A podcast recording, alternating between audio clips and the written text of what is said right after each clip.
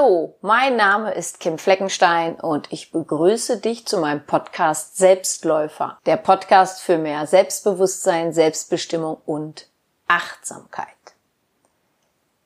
Ja, ich habe mich länger schon nicht mehr gemeldet glaube, das letzte Mal war im August die letzte Folge. Das hat einerseits damit zu tun, dass ich eine kleine Sommerpause eingelegt habe. Also ich war mal für eine Woche im Urlaub. Dann habe ich sehr viel zu tun. Und es liegt auch noch daran, dass ich nicht einfach Lust habe, einen Podcast so einzusprechen und denke so, ach ja, irgendwie muss ich mir jetzt mal was überlegen, was könnte ich denn mal nehmen, sondern ich mir sage, ich spreche einen Podcast ein, wenn ich finde, das Thema passt jetzt. Oder es ist ein interessantes Thema oder es könnte ein interessantes Thema sein. Weil ich nicht zu denen gehöre, die sagen, oh, ich mache jetzt jede Woche oder alle 14 Tage einen Podcast, unabhängig davon, ist das Thema jetzt überhaupt interessant und ich erzähle einfach nur. Davon halte ich nichts, daher diese etwas längere Pause. Worüber möchte ich nämlich heute mit dir sprechen? Ich möchte dir darüber berichten, wie mein zwei Jahres Persönlichkeitstraining nun tatsächlich endlich zu Ende gegangen ist. Ich es abgeschlossen habe, denn aufgrund von Corona musste es zweimal verschoben werden. In Folge 38 habe ich schon über meine Erfahrung zu den ersten fünf Modulen berichtet und nun gehe ich noch auf die letzten drei ein. Ja, worum ging's überhaupt in diesem Persönlichkeitstraining? In dem Training wurde der konstruktive Umgang mit individuellen Krisen und Konfliktsituationen erlernt. Die eigene Persönlichkeit wurde gestärkt bzw. noch mehr herausgearbeitet, konnte sich besser entfalten. Die Innovationskraft und Kreativität wurde gesteigert. Die Ausstrahlung einer selbstbewussten Persönlichkeit konnte nach und nach wachsen und es ging vor allem um Feedback geben, Feedback bekommen, Feedback annehmen und was mache ich mit dem Feedback, das ich bekommen habe. Es wurden alle Bereiche des Lebens angesprochen, natürlich ziemlich intensiv beleuchtet.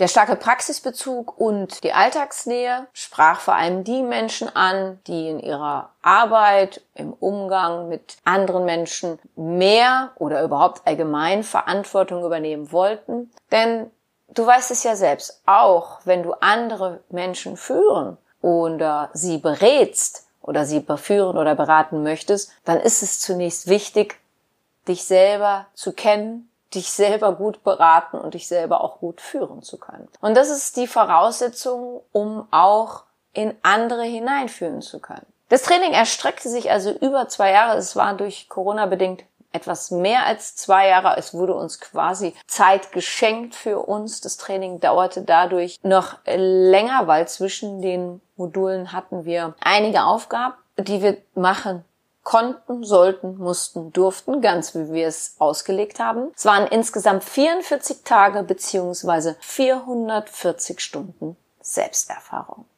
Was war meine Motivation, überhaupt so ein Persönlichkeitstraining zu besuchen? Ich war, bevor ich 2018 dieses Training gebucht hatte, damit gestartet habe, schon länger auf der Suche nach jemandem, der mich in der Entwicklung meiner Persönlichkeit aber vor allem auf meinem beruflichen Weg unterstützen sollte. Der Beruf war schon ein ziemlicher Fokus, weswegen ich dieses Training angefangen hatte. Und nach Station des NLPs, der Hypnose und der Meditation wollte ich tiefer in mein Leben, in meine Persönlichkeit eindringen. Und ich hatte mir damals diverse Trainer angeschaut, aber irgendwie war da nicht wirklich was für mich bei. Und dann erzählte mir eine Freundin von Dr. Wolfgang Merz und seinem Training. Dann bin ich damals auf seine Homepage gegangen, habe sein Foto gesehen. Es ist immer das Erste, was ich mache, wenn ich eine auf eine Webseite gehe, mir das Foto anschauen, wer steckt überhaupt dahinter. Und so ist es halt. Ich wusste in dem Moment, das ist genau das Richtige für mich. Hab mich da angemeldet. Ich wusste überhaupt nicht, was auf mich zukommt, wie das da alles abgehen würde. Ich habe da mit seiner Frau ein Gespräch geführt. Das ging so irgendwie, ich glaube, eine Dreiviertelstunde, Stunde. Bin danach eine Runde joggen gewesen, habe das alles nochmal überdacht und habe dann tatsächlich mich am 1. Mai angemeldet. Ich stand auf einer Warteliste, bin dann reingerutscht und habe einen Trainingsplatz bekommen und konnte an diesem Persönlichkeitstraining teilnehmen. Es startete im Juni 2018 und war dann jetzt im September 2020 offiziell abgeschlossen. Es gab ja verschiedene Module, davon hatte ich auch schon berichtet, also Fremdbestimmung, Selbstbestimmung, das Thema Gruppe, wie bin ich in einer Gruppe, wie komme ich im Gruppengestehen zurecht. Das dritte Modul war Meditation, Trance. Das vierte war Aggression, Harmonie. Die fünfte Einheit war Kindheit, Sozialisation. Sechstes Modul Sexualität, Weiblichkeit, Männlichkeit. Modul 7 Beziehung und Kommunikation und das achte und letzte Modul Reife und Wachstum. Da ich von den ersten fünf Modulen in Folge 38 schon berichtet habe, mache ich heute mit Modul 6, 7 und natürlich dann dem letzten, dem achten, weiter. Modul 6. Sexualität, Weiblichkeit und Männlichkeit. Ja, wir alle, also wir waren insgesamt 24 Personen. Wir haben mal ursprünglich mit 26 gestartet. Zwei haben nach dem ersten Modul gesagt, sie kommen nicht wieder. Aber die 24 sind tatsächlich bis zum Schluss dabei und zusammengeblieben. Bedeutet also, ich und 23 andere Personen haben oft und viel über das Thema Sexualität, das sechste Modul, gesprochen. Es ist ja so ein Thema in unserer allgemeinen Gesellschaft. Sex, Sexualität, Weiblichkeit, Männlichkeit, nackt sein, Gottes Willen, auf gar keinen Fall. Dabei ist es das Natürlichste auf dieser Welt, es gehört dazu, denn Sexualität ist nicht nur dazu da, um sich fortzupflanzen, denn es ist zunächst einmal ein reiner, purer Energieaustausch. Und Spaß machen darf es auch noch, und so wie ich das immer mitbekomme, nicht nur durch Klienten, sondern natürlich auch durch Erzählungen von vielen anderen Menschen, kommt das sehr oft zu kurz. Und das hat ganz viel mit unserem Schamgefühl zu tun. Das hat ganz viel damit zu tun, dass wir überhaupt nicht unsere Bedürfnisse kennen. Was ist es eigentlich, was ich gerne möchte? Welches sexuelle Bedürfnis habe ich? In welcher Art und Weise möchte ich sexuelle Befriedigung erfahren. Das Thema Tantra war ein großes Thema. Ich hatte vorher mich mit Tantra gar nicht groß auseinandergesetzt. Ich wusste zwar, was es ist, aber hatte da keinen Bezug dazu. Und ich bin sehr froh, dass ich durch dieses Training auf dieses Thema Tantra aufmerksam gemacht wurde und angefangen habe, mich damit zu beschäftigen. Dann das Thema Weiblichkeit, Männlichkeit, Frau sein, Mann sein, Mütterlichkeit, Väterlichkeit. Wie weiblich fühlst du dich? Bist du eine Mutter und fühlst du dich mütterlich? Wie war es bei dir zu Hause? Natürlich hattest du wahrscheinlich Mutter und Vater und kanntest auch beide. Ich sage das jetzt mal so. Jeder kennt ja seine Eltern. Deswegen sage ich, wahrscheinlich kanntest du sie auch oder kennst sie heute noch. Und wie war es da? Wie mütterlich und väterlich sind oder waren deine Eltern? Wie wurde dir Weiblichkeit, Männlichkeit vorgelebt? Wie wurde bei euch zu Hause mit dem Thema Nacktsein umgegangen? Bei uns war das ein großes Schamthema in Hinsicht auf meines Vaters Seite. Meine Mutter hatte damit kein Problem, aber mein Vater hatte ein großes Problem damit. Und ich hatte jetzt mit Nacktsein nicht so dieses Thema, denn ich hatte das Glück, dass Eltern von einer guten Freundin mich da weiß ich gar nicht, ich glaube, ich war zehn oder so, damals schon das erste Mal mit in die Sauna genommen haben und ich dadurch dieses Thema Nacktsein ganz anders erlebt habe, weil zu Hause wurde es mir nicht vorgelebt. Ja, das Thema Sexualität, Weiblichkeit, Männlichkeit. Wie wirke ich? Wie komme ich bei Männern, Frauen an? Wie stehe ich zum Thema Heterosexualität, Homosexualität, Bisexualität? Wie ist es mit dem Flirten? Flirte ich eigentlich noch? Oder sage ich gleich, um Gottes Willen, wenn ich flirte, ist das ja gleich ein Versprechen an eine andere Person. Beziehungsweise, dann bin ich untreu. Monogamie. Wie ist es bei dir zum Thema Monogamie? Sagst du, ja, definitiv, Monogamie muss sein. Alles andere geht gar nicht. Ich persönlich glaube zum Beispiel nicht an die Monogamie. Alleine schon evolutionstechnisch. Ich tue mich schwer mit Begriffen wie Fremdgehen, untreu werden und so, weil mir das zu sehr Schubladendenken ist. Und es ist natürlich alles eine Riesendiskussion in unserer Gesellschaft. Und daher war es toll, dass wir so viele Tage zusammen waren und uns darüber austauschen konnten und auch einmal erfahren konnten, wie sieht sich eigentlich jeder selbst, wie weiblich, männlich fühlt sich jeder in seiner Rolle oder wie gibt jede Person sich, weil sie sich vielleicht unsicher fühlt und meint, etwas überspielen zu müssen. Also es war wirklich eines der besten Module. Alle Module waren toll, aber für mich eines der besten und wichtigsten Module, die ich in diesem Training machen konnte.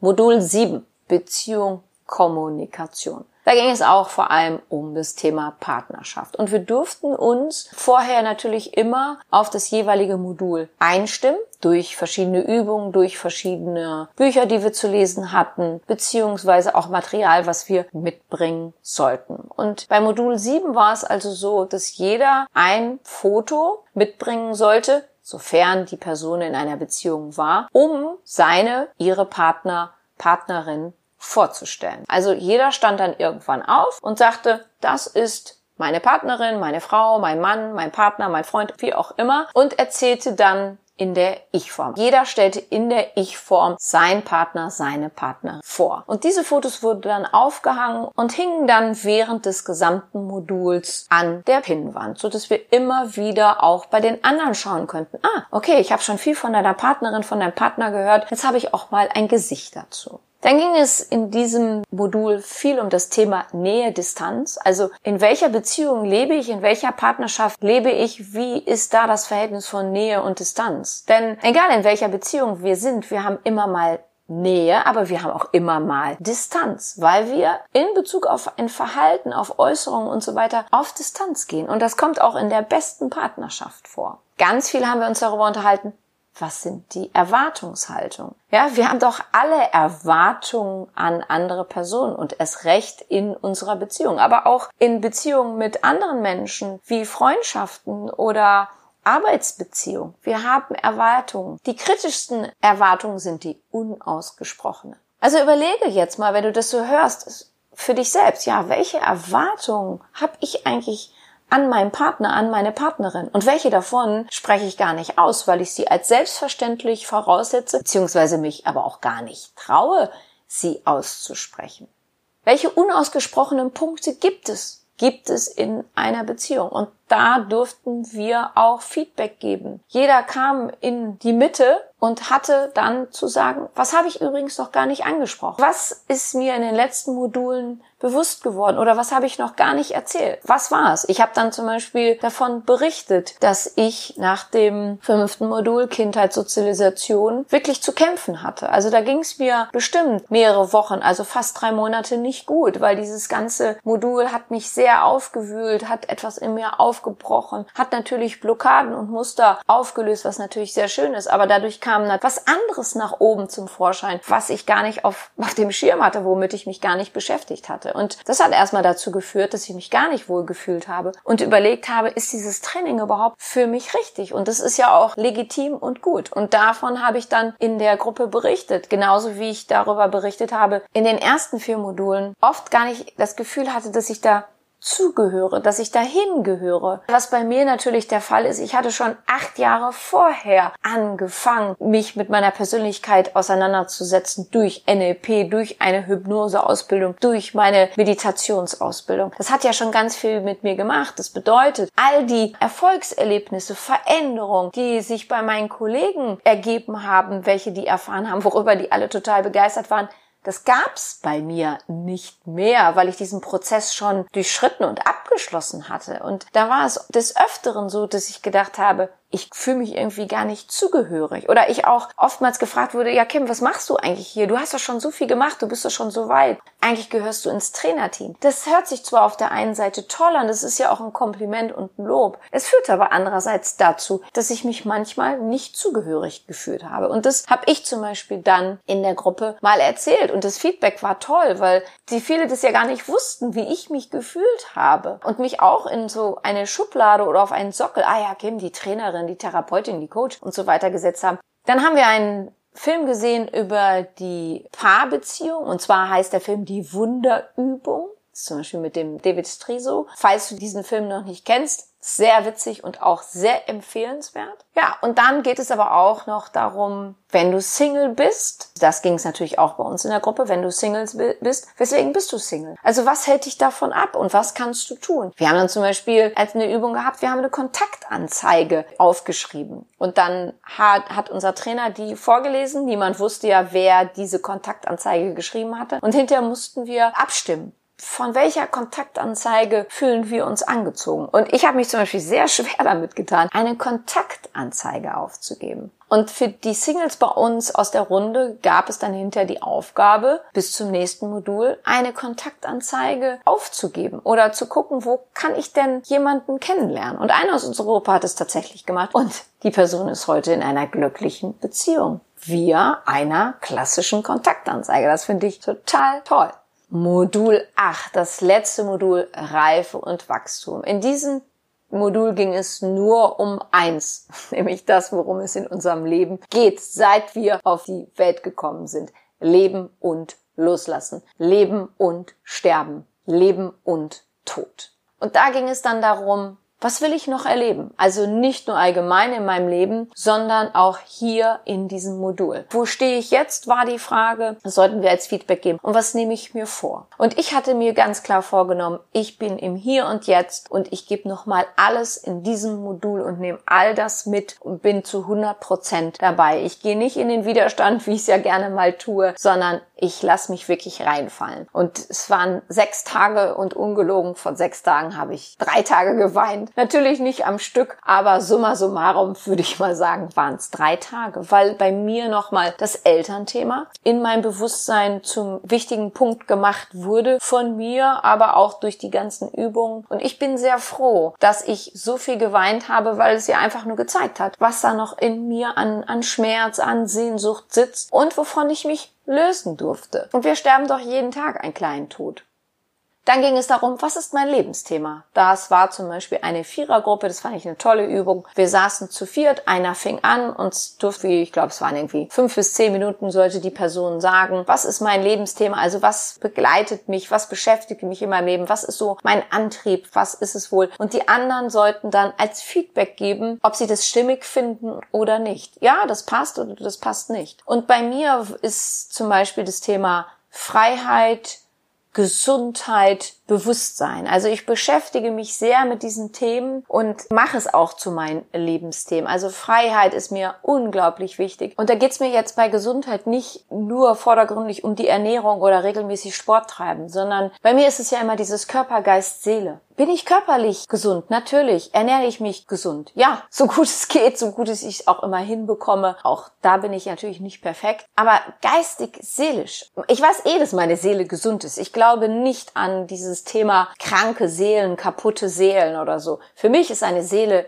immer gesund, immer rein pur und auf einer neutralen Ebene. Es ist unsere Persönlichkeit, die sagen wir mal, Defizite hat und vielleicht krank sein kann. Und es geht um die Verbindung als Persönlichkeit mit der Seele. Und da geht es darum, bin ich im Balance? Lebe ich in einer Balance mit meinen Gefühlen, mit meinen Gedanken, in meinem Verhalten, mit meinen Mitmenschen, mit mir selber? Und daher ist für mich das Thema Gesundheit, was mein Leben ausmacht und auch immer ausmachen wird. Und meine Kollegen haben mir dann eben halt auch ein Feedback gegeben. Ja, Kim, so sehen wir dich und was, worauf du noch achten solltest und so. Das war wirklich eine sehr schöne Übung. Dann kam die Übung Nachruf auf mich selbst. Wir haben vorher einen Film gesehen, den ich sehr, sehr toll fand. Nokan. Ein japanischer Film, der auch einen Oscar bekommen hat sehr empfehlenswert. Das ganze Thema Tod, wie gehen wir mit dem Tod um? Die Würde des Menschen auch noch zu Zeiten seines Todes. Also hat mich sehr, sehr bewegt. Und dann bekamen wir neuen Fragen zu einem Nachruf auf uns selbst, den wir schreiben sollten. Und wir sollten einen Grabstein zeichnen, wie der aussehen würde, was da drauf stehen würde. Und da ging es natürlich auch darum, ich soll eigentlich mal ein Nachruf auf mich sein. Also wenn ich jetzt sterben würde, ja, was gäbe es überhaupt zu mir zu sagen? Von mir selbst. Und das ist natürlich eine tolle Aufgabe, weil sie uns damit beschäftigt, oh, das ist alles ein bisschen dürftig, da geht noch was.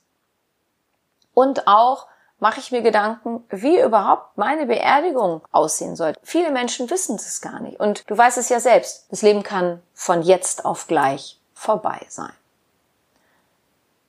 Dann eine Liste, zehn Punkte. Bevor ich sterbe, möchte ich, Pünktchen, Pünktchen, Pünktchen.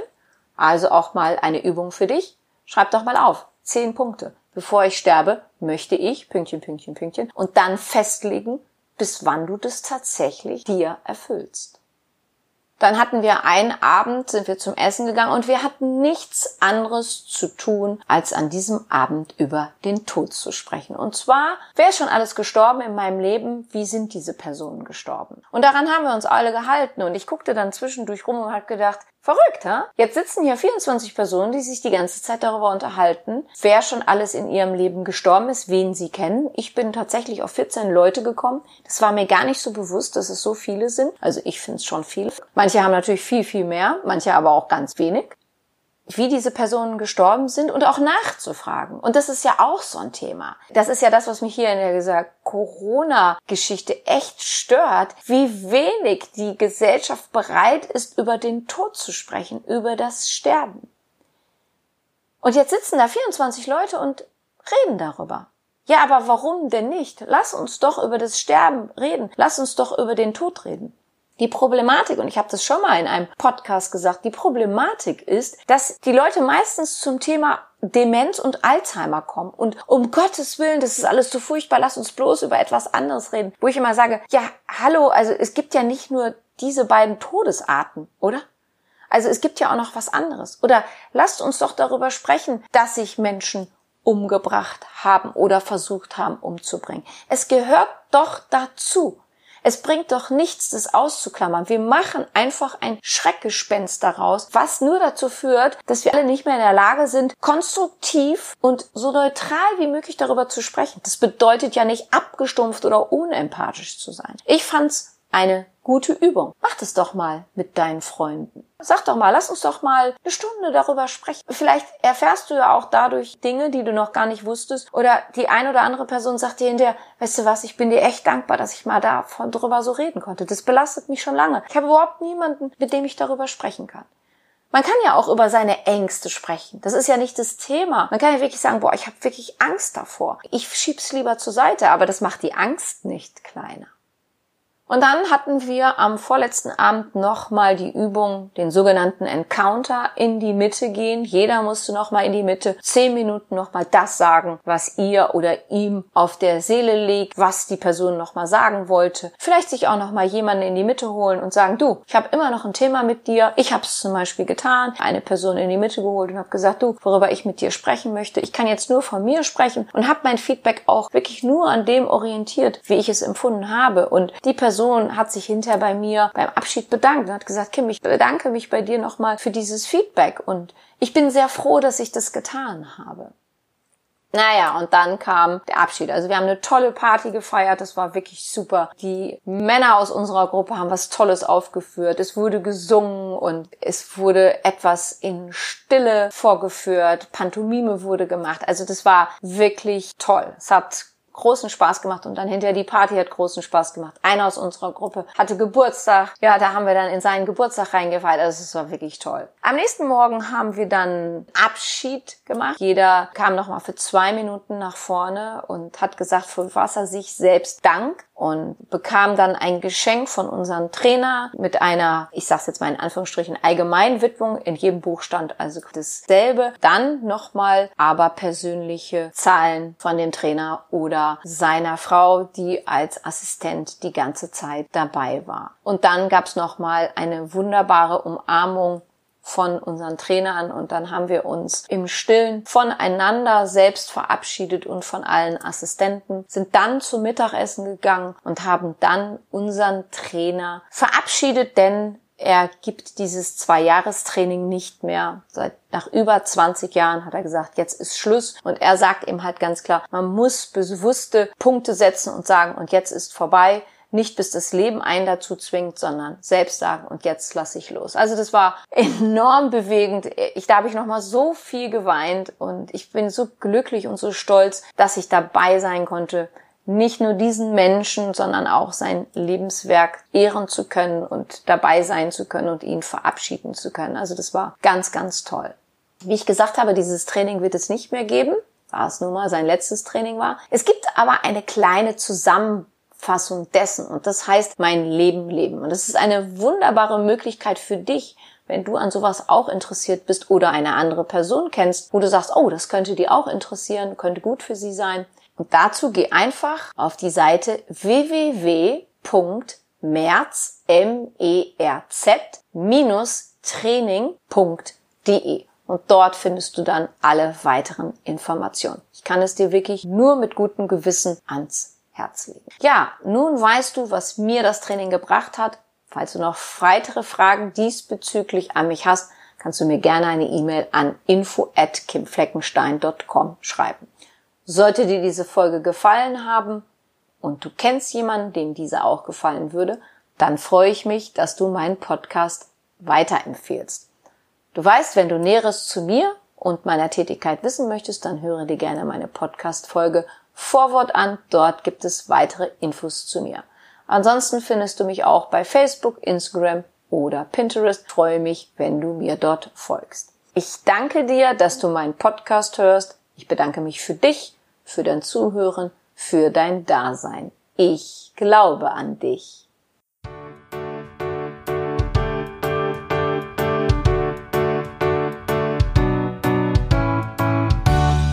Wenn dir mein Podcast gefallen hat, dann hinterlasse doch eine positive Bewertung oder empfehle meinen Podcast gerne weiter.